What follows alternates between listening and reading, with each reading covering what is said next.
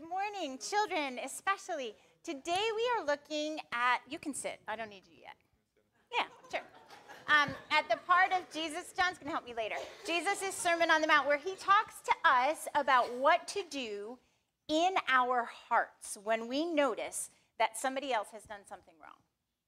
Okay? Now, we've talked before, you probably remember, about what to do with our bodies when somebody does something wrong to us, right? Remember Matthew 5, we stop, drop, and deal. And in Matthew 18, Jesus shows us exactly how to talk it through with other people and get help if we need to, right? So he's told us what to do with our bodies. But today, Jesus is teaching us not what to do when somebody does something wrong, but kind of what to think or what to feel. So today is mostly about our attitudes, okay? And Jesus says, Judge not that you be not judged.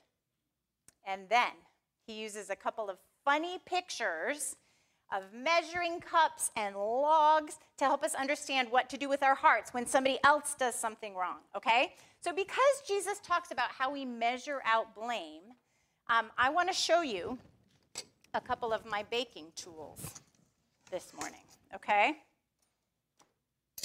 Now, this is a measuring cup. Who wants to tell me how much does this hold? Miriam, how much does that hold? Two cups, okay. And these are tiny little measuring spoons for things that are less than an eighth of a teaspoon. Who wants to read over here? What, is, what does that word say? Anyone on this row? Smidgen. Smidgen. Yeah. this is if you're, if you're a cook like me who doesn't have any good instincts, and the recipe says you need a smidgen of this. And I'm like, where's the measurement? Okay, so I have a two cup thing and a smidgen right here. Okay, now I've invited John because he's the person that I tend to judge and criticize the most. um, so he's, he's kindly doing this with me. Okay, so my natural tendency as a human is that if there's something that John that is John's fault, something that he did wrong, I treat it like a big deal. All right, so John, you do a wrong thing, and I pour out lots of judgment and blame, and I say, You are so selfish. You are always mean. You do this all the time. It's just who you are right? Use a big cup of blame. But I treat something that's my fault like it's a, it's a small deal. So I do a wrong thing and I say, you know, I was just really tired after a long day. right? All right, so John, what if we were kids and we weren't grown ups? Okay? So I want us to imagine uh, that we're working on Legos together, okay? And, uh, and we're both building our own things and you reach over and you take one of my pieces, and I hit you, okay? now, kids, I want you to imagine what would we maybe say about what happened? How, how would we each measure out what happened? I'm to let you go first. All I did was take the piece I needed, and you totally overreacted and hit me. okay, and I might say, um, You started it. You took my piece on purpose. I just, I just reacted. I just had a reflexive reaction when you took my piece, okay? So, do you see how we usually measure it? We treat our own sin like a small deal, like a smidgen of big dealishness. And then we treat somebody else's sin like with two cups of big dealishness, right? But Jesus says, with the measure you use, it will be measured to you. The measure of blame and criticism that you use for other people is going to be the same measure that's used for you. So pick the small one. That's the idea, right? So if I was going to do that to John after he took my Lego, I might say in my heart, well, that was pretty annoying, but it's possible you didn't realize I was about to use that piece, right?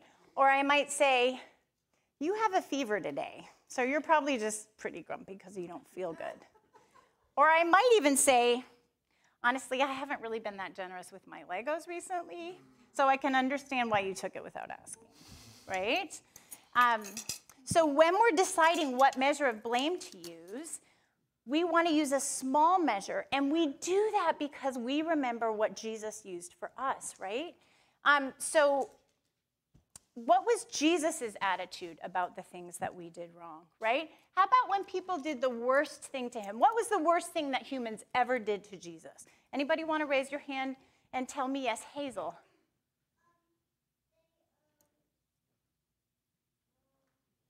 You want a friend to help you think about it? How to explain it? Okay. Well, I'm sure you know it. Let's see. Who, who, uh, how about over here, Adela? Yeah, they put him on the cross. I'm sure that's what you were thinking of, Hazel. They crucified him, right? And when people were killing Jesus, what did he say? He used a smidgen and he said, Father, forgive them, for they don't know what they're doing, right? They don't even know what they're doing. They don't understand how terrible this is. It was a gracious attitude, and he left the judging up to God. Actually, we deserve a lot of blame for that, don't we? Both of us here. Let's get under here. we deserve a two cup measure of blame for how we reject God. And what did Jesus do instead of pouring it out on us? Watch this and tell me what you think. What did Jesus do instead? What did he do? Kids, what, what did Jesus do? He took our blame and our criticism, even though we deserved a lot of it. So when we think about how we're going to measure out blame and judgment to other people, we start by thinking about how Jesus did it for us. And that helps us pick a small measure of judgment and blame for each other. All right, let's pray. Lord Jesus, you were so gracious to us. You were so gracious. You gave us the benefit of the doubt. You were kind about our weakness. And then when we did deserve lots of blame, you took it on yourself. So please help, help us to be people who don't judge harshly because we've received your mercy. Lord, we pray for these children this morning that they would, um, their hearts would burst with joy at how kind and merciful you've been to us.